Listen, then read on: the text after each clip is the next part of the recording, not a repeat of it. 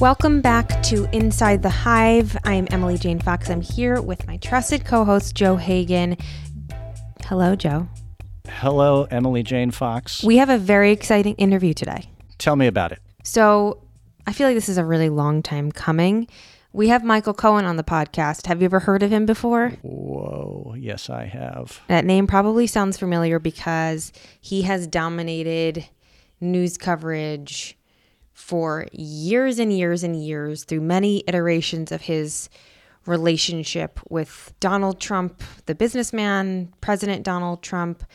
And I have spent much of my last four years writing about him, reporting about him, talking to him. He has been just a real central figure in my professional life. And as you know from being a reporter, when you cover someone so closely, you know, they become a figure in your your personal life too. You spend a lot of time with the people who you cover. So um, mm-hmm. it feels really nice to bring some of the conversations that we have in private to you guys here because you guys are, are inside the Hive family one of the things that I think is so great about this interview and and about having um, reported on Michael for so long is he has really been a touchstone for me in my reporting on the Trump era because he knows the president and he knows his family so well. He basically, you know, has lived inside Donald Trump's head and mm-hmm. and professionally studied his behavior, his psyche, his reactions to things because he had to be on top of all of those things in order to be successful at the Trump organization. So anytime right. I really had a question about, well, why would he ever do this? Or, well, what do you think he's going to do next? Or why are why is Ivanka doing X, Y, and Z? He knew because he just understands their behavior better than anyone really that I've ever talked to. In in um, in in Godfather terms, would you say he's the Tom Hagen of the sort of, of the Trump universe, sort like of. a consigliere? Yeah, yeah. I mean, the first time I I interviewed Michael, he basically was like, the, "I'm I'm the the fourth adult child of Trump," or presented it that mm. way. It wasn't exactly that quote, but interesting. Um, and and obviously things have changed so much, but there's there's a dynamic there where he was just kind of in the room all the time. And because he was such a fan of Donald Trump for so many years before he actually worked for him, I think he took the opportunity once he was in the room to really study him as an entrepreneur, as a brander, as a uh, as a business person, and so he really like he was intently focused on watching him when he was there eh, for his own professional reasons, and sure. it really. Um, it really he, he has a real window into Donald Trump's psyche, and so he's been very valuable to me as a, as a source. And we talk all about all the predictions he had made about Donald Trump and, and what he predicts will happen now. It's incredibly fascinating. You know, in 2019, when he testified to Congress, uh, he said there will be no peaceful transition if Donald Trump right. loses.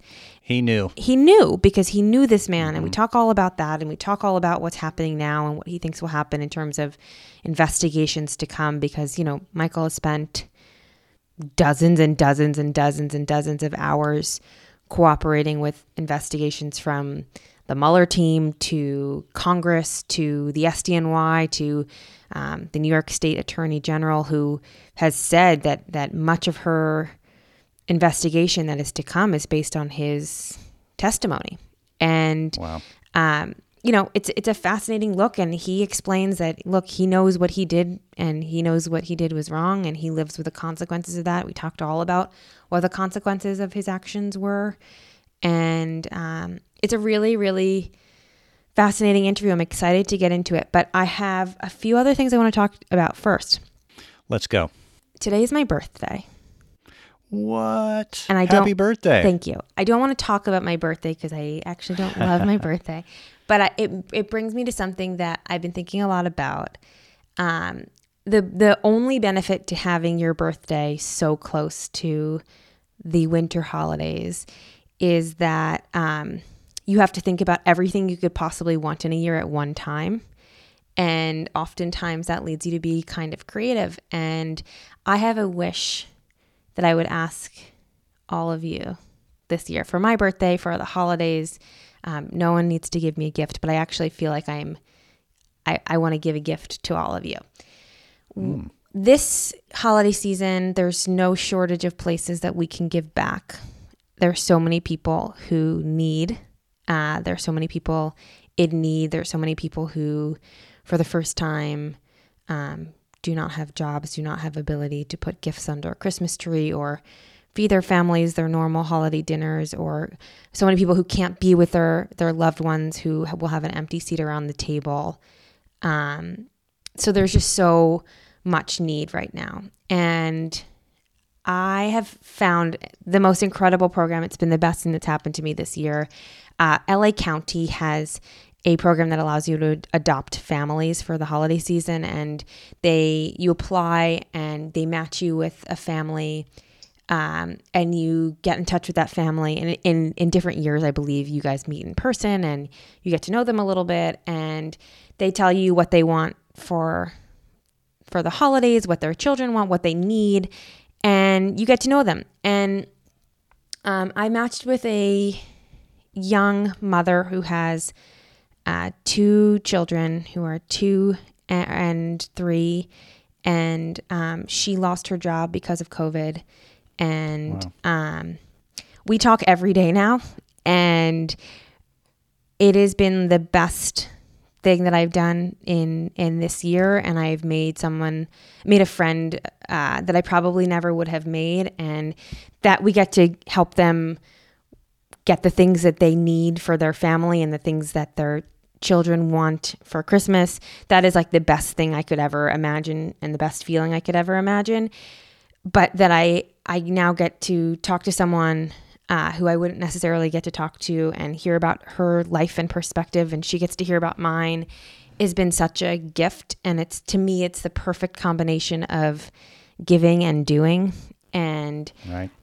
I would just ask for this holiday season to find something like that that you guys connect to and that you guys love. There's so much that you will get from this and so much that you have to give from this. And um, just take a little time, research programs. And I'm happy to anyone who reaches out to me who wants to know more about this program. Uh, if you live in Los Angeles or you love Los Angeles, I'm happy to connect you guys. But I know that there are programs like this all around the country.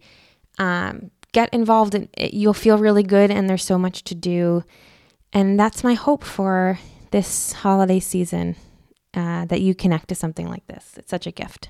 Well, that's really beautiful. Can you tell us the name of the of it of the program again? It's the Adopt the Family program in Los Angeles County. It's I may be getting the name wrong, but if you Google that, you will find it. But there are yeah. there are programs like this literally all over the country. Um, I'm also hap- totally happy to compile a list of things that I think would, would have the same feeling. Anyone who wants to get involved, find me on Twitter. Uh, I will happily connect everyone to everything. I just I feel very passionately about. Uh, I know our audience is filled with such good people who I'm sure do so many good things, but uh, this is just a time to really, if if you I think are that is fortunate, exactly what we need to be doing right now. I mean, um, it's connected to everything that's happening all around us that we can't always fully understand. I mean, the jobless claims are as high as they've ever been. You know, the the government has dragged its feet on you know stimulus bill and a lot of people have suffered as a consequence and we don't always have access to that suffering or know that it's even happening and it is important especially now to reach out in any way we can to connect with that and to be part of the solution and um, I think that's you know genuinely kind of a um, beautiful, heartwarming thing. So thanks for bringing that to my attention and to all of our attention. Of course, and I know that that. Um, even if you're not having the hardest times, these are hard times for everybody. So it doesn't have to be something that you are, you know, financially donating. But if you have time to donate your your time or your heart or your mind mm-hmm. or whatever way, any kind of help. There's so many ways that you can get involved. And again, I'm totally happy to dig into any part of the country where you guys live and help find places. I think it would be so worth your time. So, speaking of worth your time, should we just get into this interview, Joe? I, you know, I think that we're hitting all the right notes today. I really appreciate you. Um, you've you've taught me a lot this year, Emily Jane Fox, about um, mindfulness and focusing on the uh, important things. And this is the season to do that. And so, very much appreciate that. And I'm very much looking forward to this interview. So let's listen. Let's do it.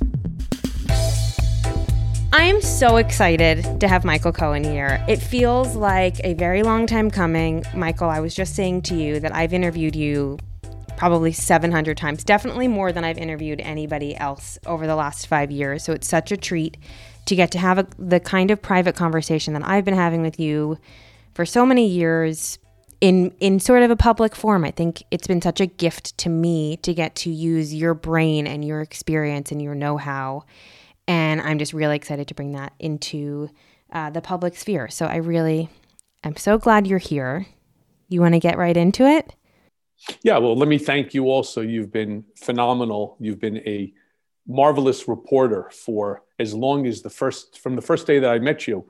Um, your, your ability to actually capture the essence of what the topic is about is really uh, second to none. So it's a congratulations to you and a thanks to you as well. Ugh, what a what a dream. Okay, so we've known each other for a long time. We've been through many iterations of of your job, of your relationship to Donald Trump and his family. It's been a stunning thing to report on. It's been a wonder to watch up close. And as much as I've reported about your piece of this era, I've also relied on you so much on your knowledge of the president's behavior and his psyche as I've tried to make sense of him, his actions, his actions toward you, his actions as it relates to his children. You know him, you know how you th- how he thinks, you know why he does what he does because professionally you lived inside his brain for so many years. And that's what led you to be this incredible prognosticator. In February of 2019, you testified before Congress, and I was there sitting basically right behind you. You said that Trump would not transition peacefully at the end of his term. And I think we can all agree that you were completely, totally right. What made you think that that would be the case, you know, two years before it actually was the case? It's a great question. Um, I remember you being there, and I'll tell you, it was a very interesting day for me uh, because the night before you and I had spoken and I didn't go to sleep. I don't know if I slept more than an hour or two in that 72 hour period. Um, so I was really running on total adrenaline and fumes. I know Donald Trump. I know him intimately in terms of his brain. And I can tell you, it's a very scary place to live because I have become anesthetized to the nonsense and to the narcissism that exists only within the two ears of Donald Trump. You know, they say that space between the two ears, mm-hmm. it is filled with 100% pure narcissism. And I watched as Donald Trump was behaving over the course of the two years since he took office. And it was easy for me to turn around and to start to feel that while he was still solid with his base, he never actually grew his base greater than what he should have as the president. Now, of course, I always say, had he done just an infrastructure bill, he would have doubled his base mm-hmm. and he would have won this election easily. But instead, the very first thing that he wanted to put forth was a Muslim ban. And despite my objection to it while sitting in the White House, his response was, Don't worry, we'll try to get it right the next time. So I saw that he wasn't growing the base. And knowing Donald Trump the way that I do, knowing that he was going to lose the next election, the reelection, I knew that Donald Trump would never peacefully turn over the White House, that there would never be a peaceful transition of power. And it's one of the things that I had said to the late, great, honorable Elijah Cummings that the only reason that I'm here, standing before you all, is simply because I do not believe under a Donald Trump presidency that there will be a peaceful transition of power. And that scared me. What made you believe that? Well, I was just watching his actions in the same way that I knew that Donald Trump was going to win in 2016. I mm-hmm. remember sitting on with Chris Cuomo on CNN and I said to him, keep laughing, keep making the statements that you want, keep doing what it is that you want because in, in another 4 months you're going to be referring to him as President Trump. Mm.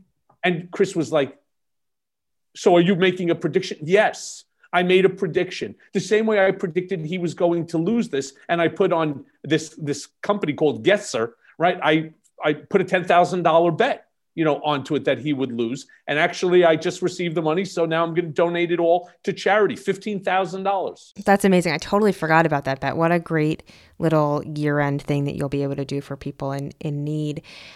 Because you are such a great predictor of his behavior and also just uh, you have such a window into his mind. One of the things that I keep asking myself is whether you think his brain has convinced him that there actually was fraud in the election and that that's why he lost or is that just some sort of public posturing? I need you to think of what Trump is doing no different than if you were watching The Apprentice. Mm. This is all a reality show to Donald Trump. He knows he lost the election.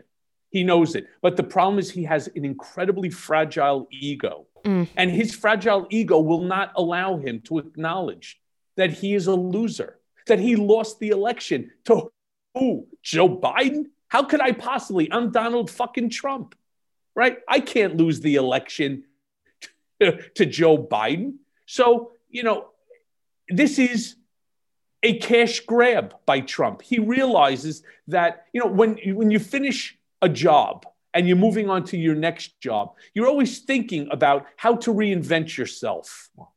And that's what Donald Trump is doing now. He knows that his next saga of his story, the end sort of of the Trump dynasty, is really going to be predicated around a Trump news network and it's why he's fighting with Fox every day mm. and why he's looking to steal their base of people because with his social media platform of 90 million people, he doesn't care about 90 million. He knows that there aren't 90 million supporters, but he does believe that of that 90 million, 20 million are die-hard Trump fans that you even wrote about, where he can shoot somebody on Fifth Avenue and get away with it, and they would they would be behind him 100%. So he only wants from them $4.99 a month. And for that $4.99, you will get to listen to all the bullshit and all of the far right wing conspiracies that Donald Trump can dream up in Trump world, which exists only in his head, right? And then, you know, at 499, that's what he's going to sell you, which is 100 million a month, 1.2 billion a year. And that's going to pay for the gas in his 757. Well, it's I think that's spot on and I think that that doesn't work if you're a loser, right? So it's just he has rebranded himself as a winner even though there's absolutely no evidence to support that, but you can't sell someone a loser for four ninety nine a month, not when your whole public persona has been of being the best, the richest, the the biggest winner in of all time, right? No, you can. And there are 20 million followers that are so entrenched into the cult of Donald Trump, as I once was.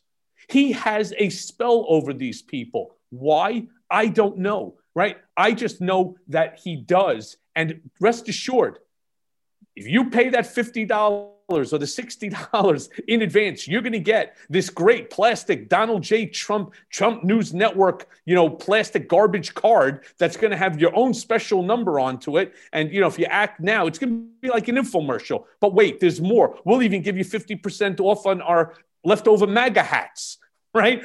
Or we'll send you um, a MAGA, you know, lawn ornament that'll say Trump News Network on it that's what he's going to do. It's going to be one fucking infomercial after another.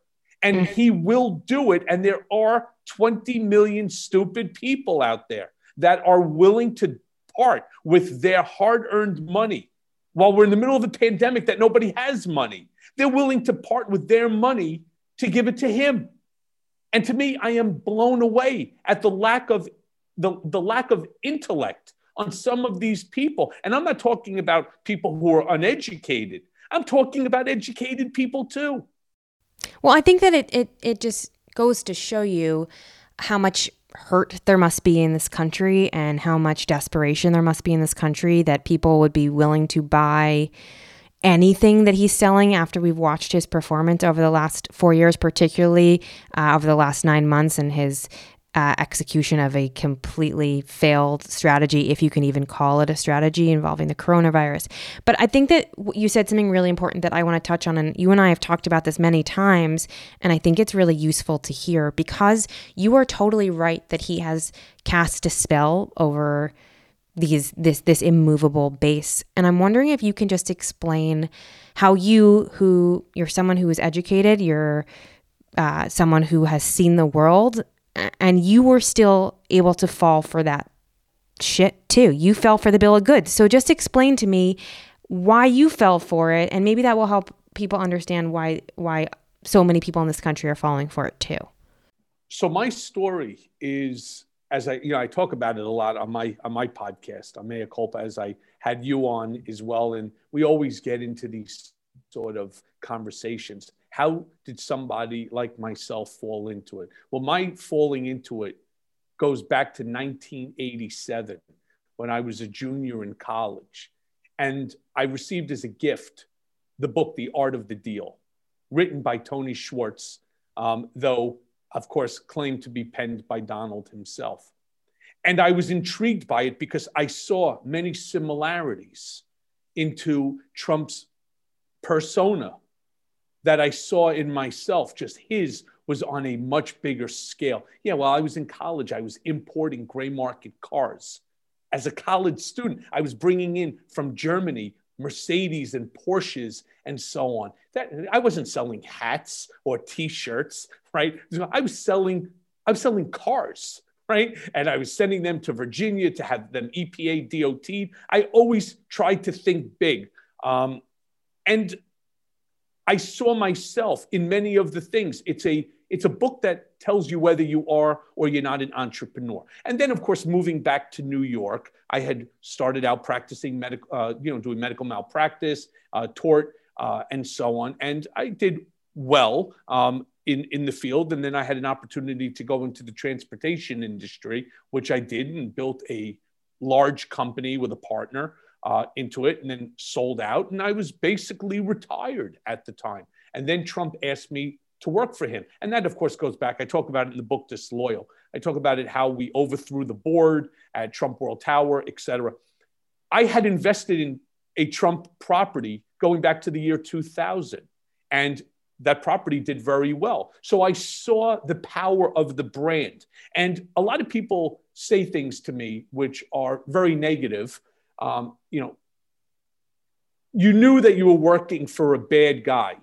Well, yes, but in 2007, how many people would have rejected the offer to go work for Donald Trump? The Apprentice at the time was the number one show on television. You know, there was Miss Universe pageant. There were buildings going up all over the place. I'm a deal junkie when it comes to real estate.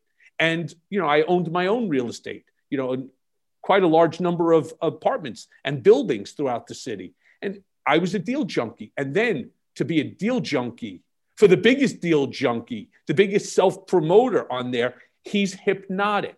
So for me, I understand what got me that celebrity appeal. That if you've ever been around a celebrity and as you're walking down the street with them, the hundreds and or thousands of people with cameras, all you hear is of right of the camera, flashes going everywhere. And even though they're not taking the picture of you, the proximity to be in that VIP room was intoxicating for me. I clearly totally. was missing something in my life emotionally, had nothing to do with financial. It was an emotional. And what he's doing is he's appealing to emotion of that far right wing individual, the ones that especially are racist, where they have no issue whether you're black or brown. They just like the status quo the way it is. Mm. And they like Trump's rhetoric because Trump likes the status quo of white power. This is Inside the Hive. Hi, it's Radhika Jones, editor in chief of Vanity Fair. If you love digging into the week's political headlines, subscribe to Vanity Fair. Our reporters take you behind the scenes of some of the biggest stories from the campaign trail to the halls of Congress. Just for our Inside the Hive listeners, save 15% on a yearly digital subscription to Vanity Fair with promo code POD15.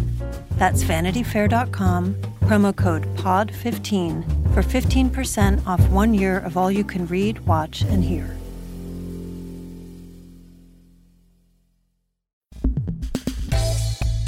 It is fascinating to hear you talk about that. And I think it explains so much about, about why his base has stuck with him, but it is also explains why there are so many people who are around him or who have been around him who have been intoxicated by him, even though it has not served their better interest. And I think this is why we're in a situation now where he has so many people he could potentially pardon. Because I think when you get around him I do believe for much of his life, Donald Trump could have shot someone down Fifth Avenue and not, not gotten in trouble. And I think that that has led to people around him also believing that they're invincible, right? But we're now at a point where Rudy Giuliani looks like he's in some real trouble. Steve Bannon looks like he's in some real trouble. And we're entering a phase in the president's final last gasps of him being in power where he has the potential to use one of his ultimate powers to pardon these individuals. Do you think he's going to just pardon everybody? No. And let me again deep dig, dig deep into the men the men right of Donald Trump in a way that people have not thought of it. I have say I have stated on more times than I care to even discuss that Donald Trump cares for no one or anything except for himself. And I've said it to you while you were interviewing me. That includes his own children. Donald Trump will only do what benefits Donald Trump. So let's talk about the pardons. Will Donald Trump pardon Rudy Giuliani? Will he pardon Steve Bannon? Will he pardon Don Jr., Eric, Ivanka, Jared? Right? Will he will he pardon these individuals, which he certainly has the power to do? But will he do it? And here's my answer no. Because the first thing that Donald Trump is evaluating when deciding who to pardon and who not to pardon, what's in it for me? Now, you have to say, well, you know, you don't want your kids to go to jail. Hold on one second. What you have to understand is that if he pardons, for example, Jared Kushner, and it would be considered a pre pardon since Jared has not been charged with any crime as of yet. If he does that, Jared loses his Fifth Amendment right to invoke his Fifth Amendment right against self incrimination. Now, what does that mean? That means that Jared could be compelled to testify in a court of law or even have to appear before a hearing before Congress.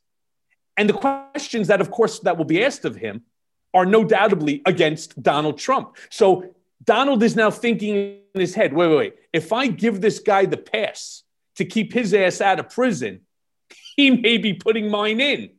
So, yeah, I'm not so sure I'm going to be doing that. And right now, he's in a funny situation with 37 days left. He has to really evaluate which people could pose problems to him, knowing now that the attorney general has the right to his taxes and so does Cy Vance, the DA. And there are, and there will be, I should say, a multitude of cases coming out of all of that information. So the question again becomes if I give somebody a pardon, how can it hurt me more than help me? That is some real popcorn shit right there because I would just be so delighted to see that hearing where Jared Kushner or Don Jr.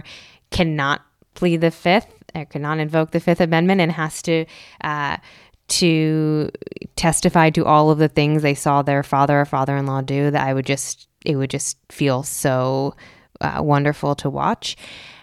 I think you're totally right about him uh, thinking about only himself and not the the fates of his children. Do you think that he will step down a day before he's supposed to peacefully leave office so that Pence could pardon him? No, that's not going to happen. First of all, Donald Trump will never step down because, again, let's go back to his fragile ego. That means that he was forced to step down by small, simple people and like you or me, right? And that he'll never allow because then it again tattoos the stamp of loser on his forehead. So he will never do that. Totally. Uh, you you brought up something that I am desperate to talk to you about. So I just want to get right to it. You brought up the multitude of investigations that lie ahead and all the different people who could potentially be investigating him.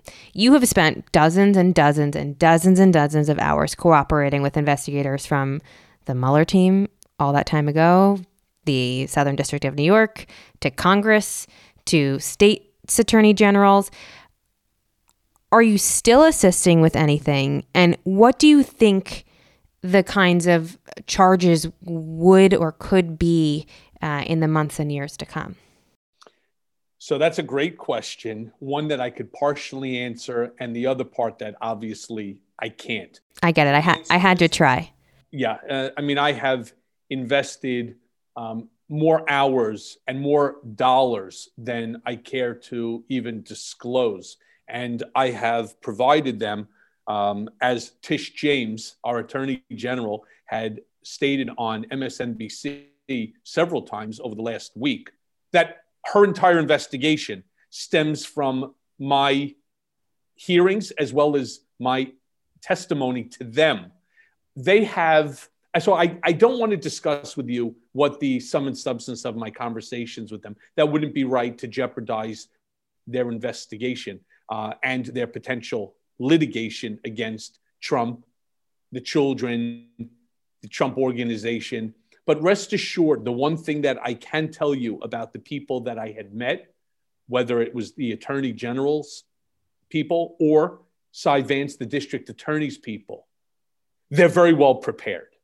And mm. they are lo- they're locked and loaded with a very specific task, which is to bring justice to the crimes that they have been investigating and that they know are legitimate. That is that gives me some hope about what's to come. You're also engaged in civil lawsuits with the Trump organization. Is that right? That's correct. And that has to do with all of the money that you have outlaid to defend yourself and to participate in these investigations. Is that right? That's correct. Where do they stand? I mean, you you have paid millions of dollars, a, a staggering amount of money for something that for the most part you didn't ask for and and at least from my understanding from from my reporting for you and how you've testified and and affidavit affidavits um, in your court cases, uh, a lot of it had to do with actions you took at the direction of your former boss, the current president. So you're out all of this money.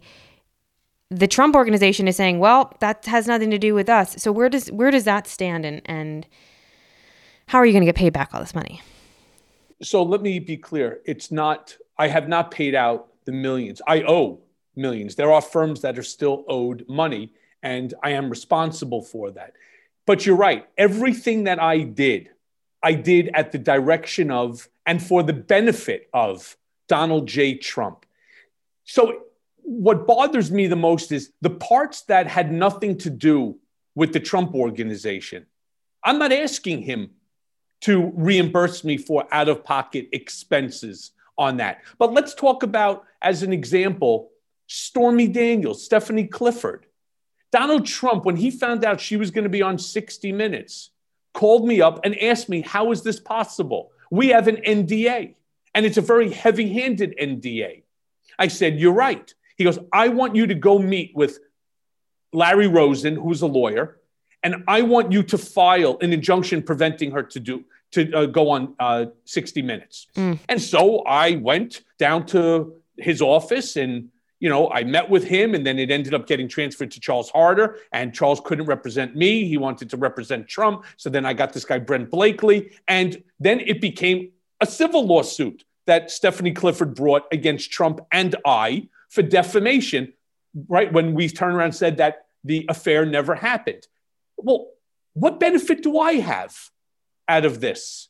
Right? I mean, this was at the direction of and for the benefit of. Now, I will tell you that the case is proceeding. Um, we've already deposed general counsel. Uh, what a shit job he did on that. I mean, and then we just deposed the other day Eric Trump, mm. who basically deferred every question to the general counsel. I mean, it is it's a shit show of a proportion that I've never seen. But the nice thing is, I know how they play the game. If you're willing to stick it out, like the AG did in the Trump University case, you will hand them a shit pie so gross that they're going to choke on it, like they did with the attorney general. Do you know how stupid Trump is on this one? There was another attorney named George Sorial who had the ability to resolve that Trump University case early, early, early on for a half a million dollars. And the abuse that George took as a result of him saying we should settle this thing and get rid of it, he ended up paying 26 or 28 million dollars. Well, that's what you do. You stick it out all the way to the end, and then you take it all the way to trial, which I intend to do. And then I'm going to sue them also for damages. I'm going to sue them for, you know, um, for treble damages. I'm going to sue them for everything, which mm. is what the lawsuit is all about. Yeah. But you, with Trump, you can't give up. If you show that first sign of weakness, they yeah. take total advantage. And that's what we used to do with the Trump org. Well, that you know the strategy from the inside just just really blows the the doors off their ability know to it know it i fucking wrote it as i told as i told mark meadows and jim jordan and the rest of these crazy Republican sycophants that sat there spewing, not asking one single question at the House Oversight Committee, but merely attacking me. Oh, Mr. Mr. you're a convicted liar. Fuck you, right? I'm a convicted liar. Why? Because I said that I spoke to Trump three times about a failed real estate project in Moscow when it was really 10 times? Really? Well, I, I think that that makes me the fact that that you're bringing up these conversations with Trump about Trump Moscow and then you're recalling that conversation you had with Trump about Stormy Daniels, it makes me think about uh, you know I've been in your office when he called you to talk about the Stormy Daniels stuff. You guys were in touch and in close contact and talked so often. Do you think you'll ever talk to him again? I can't. I can't because as you know, because we've been around each other long enough now, the damage that he has caused me in order to protect his own ass is so significant. He took away the thing that I cherish the most, and that's my family's happiness. The money that I lost, it's sickening how much, but I don't care about that. I'll make it back one day somehow. I'll and if not, I'll live whatever I possibly can. But he destroyed my family's happiness the sadness and the loneliness that existed while I was up in Otisville. You know, um, I could never forgive him for what he did. There was no reason for him to do what he did. And he did it to protect himself at my expense and without even letting me know. Because you asked me an interesting question that one time when we were at uh, the restaurant, the diner in um, the Hamptons. Yeah, Watermill. Would you take Would you take a bullet for Donald Trump? And I told you that I would, and I would have. And had he told me that this is what I needed you to do, at least I would have been able to have a conversation about about it and how my family's happiness wouldn't be destroyed. But he didn't do that. Everything with him is always underhanded and and it's dirty and he held me responsible for his dirty deeds.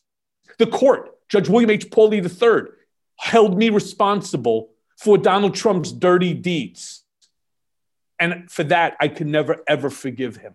Well, you know, Michael, I didn't even have to ask you that time if you would take a bullet for the president. You volunteered it. And I think that the the conversation we had, which I will never forget, was so fascinating because I I just you were in a place where you were at least publicly to a reporter, really wanted to present the fact that you were undyingly loyal because you knew that that's the thing that he values most is people being loyal to him. And I remember I said to you after you told me that you would take a bullet for him, like, you really think you're going to get that loyalty back? Like, you think he would pardon you? You think, I, I just couldn't believe that uh, you believed that that loyalty was a two-way street with him and and you said to me that you did but i could tell that in the back of your brain you knew that it wasn't a two-way street I don't think I ever said that it's a two-way street. No. What I said to you, what I said to you was, in fairness, we always say this at the Trump organization. Donald Trump is like First Avenue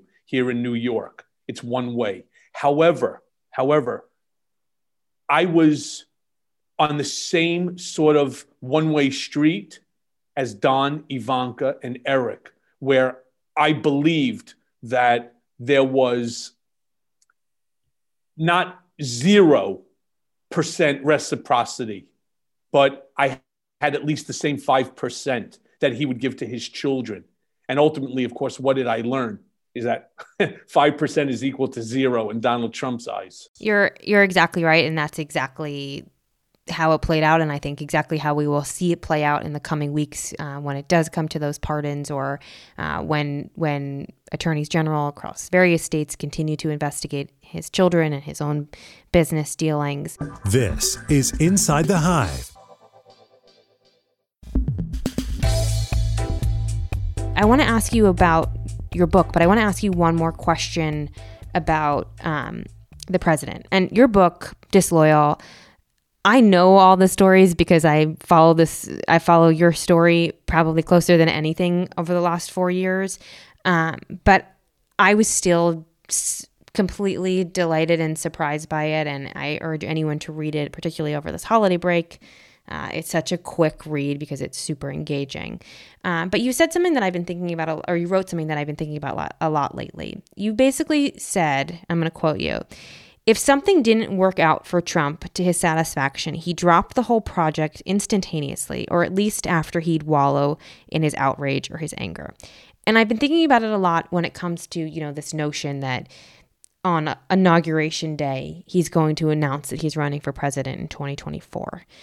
And if that's the case, it goes in the face of, of how he's behaved the politics thing didn't work out for him. He lost. Do you think that he's going to immediately jump right back in, or is that just going to be another marketing thing for him to get the subscribers to pay the four ninety nine a month? Or a combination of both. So he is desperate for the four ninety nine a month by his supporters. That's his income. Right now, the company is financially in trouble, and when the IRS turns around and looks at his tax returns and they reve- and it's revealed that he owes hundreds of millions of dollars in taxes and that's without the fraud penalty that they attach to it.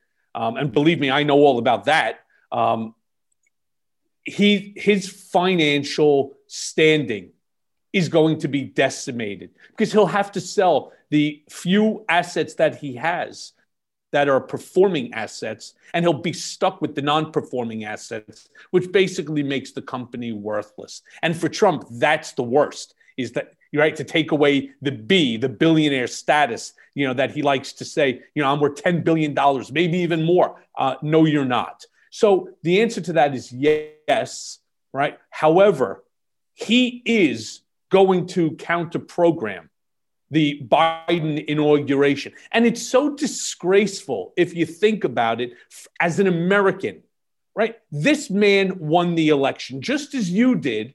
And someone like Barack Obama, who he had denigrated on a regular basis, whether it was from birtherism all the way down, he still had the, the honor, the decency, the humility, right? The patriotism to sit in that front row as we as we handed over the administration, one administration to another in a peaceful transition of power. But Donald Trump does not have any humility. He's not, there's no humbleness to him. There's no decency to him. So what is he going to do? He's going to counter program the event the same way that when he had a fight with the um, the debate, the second debate. So instead, he says, "I'm not doing it. Why should I make you guys money? There's no reason for me. You're the only ones that make money, and everybody attacks me, right? It's because he was completely unprepared because he doesn't prepare. So instead, I'm going to go raise money for the veterans, right? And they raised money but not the money that they mentioned. And then if it wasn't for a reporter saying, hey, why don't you tell us which veteran associations you gave the money to? Did they actually start sending checks out to people? Oh, well, we're checking, we're checking right? Well, I got to speak to my CFO, Allen Weisselberg, because he's as bad. Allen Weisselberg is as guilty of everything as Donald Trump. And yet, in my specific case, they gave that fuck nut a, what do you call it? A, a pass with a, um, with, uh, what do you call it? Immunity, limited sense of immunity. I mean, I just don't get it. Well, we'll see what comes of him and for the rest of the Trump organization as things continue to play out. This is Inside the Hive you brought up the fact that uh, the the veteran money, and I haven't thought about that in a long time, and it makes me think of what's going on right now in terms of you know the money that they raised for the Georgia Senate seat, and people are now talking about, well, is that money going to go to help pay down his personal debts and what he could face if he does take that money and use it unlawfully? That does not seem uh, very kosher with campaign finance laws. My my final question for you, because disloyal was such a smash uh, six. It was a, a, commercial success. I think it was a critical success. Is there another book in the pipeline? What can we expect to hear from you? Uh, so that's a uh, it's a little bit of a loaded question. Mm. The answer is first of all, the book is right now being adapted to a full length feature movie. Awesome. And the three people who have signed on are all either Oscar nominated or Oscar winners. It is a great team of people you know, the big question I constantly tease it out on Twitter, on my Twitter handle, is, you know, who do you think should play me? Who in the movie? Um, well, there's a few people that um, are. They're all well-known actors that um, I would be honored if they represented, you know, me in the in the movie. Um, but there is a second book, and the second book is different than disloyal. You know, there's a, a lot of people make mistakes and there's a handful of them who actually have a microphone in there. They they're injurious to you know to the book as well. This book is not a tell-all as you know since you've read it. It's not a tell-all about donald trump at all. It's actually my memoir and it's my loss of my moral compass working for a narcissistic sociopath and really the invention or the creation of Trump derangement syndrome, which is something this entire country and people, and maybe the world, are suffering from. That's really what the book is all about, and specific examples that show this narcissistic sociopathic disorder and how it relates and how you can relate it to things that he's doing right now. I mean, I don't know how many times I can say this to people. Donald Trump doesn't care about America. He doesn't care about the Constitution. He doesn't give a shit about anything other than his pocket. And he will try to take as much money out of this PAC that he's created for his own personal use, whether it's gas money for his 757, whether it's to pay off some of the IRS debt. He will do it. You know why? Because he used to constantly talk about the Clinton Foundation. And I wouldn't be shocked if you compare certain language in the Clinton Foundation where only a certain percentage of it has to go to the charity, the other is discretionary. And I'm not saying that they had the same intentions, but Donald Trump, when he heard that, was like, whoa, how do we do something like that? Because he's already thinking, how do I take money from the little guy, right? It's like the Ray Kroc theory of McDonald's. How do I sell the dollar hamburger, but sell hundreds and hundreds of millions of them instead of the $30 hamburger where you're only going to sell 10,000. That's Donald Trump's theory. It's what can I grift from somebody else, right? For my own personal benefit, as opposed to being thankful that you were part of the Lucky Sperm Club, right? That Daddy Fred had more money when he died than you do right? That all of his money basically came from his inheritance, which now, as we know from Mary Trump's book, he fucking stole from his siblings, especially the one that he claims to have loved so much, his brother Fred, that while his brother was his last dying breath in the hospital, he was at a movie. Right? I mean, this is the man that these people wanted to vote for. This is a man who I say constantly, he was a, he, he shows himself in my book as a racist, a sexist, misogynist, xenophobic, homophobic, Islamophobic, anti Semitic, germaphobe. That's just who the man is. And what I tried to do in the book is to pull down the curtain and expose the wizard for who he really is. He's a fraud. Ugh. Well, if that didn't just sell your book and your book after that one and the book after that, I don't know what will. Michael, I'm so grateful for your time here.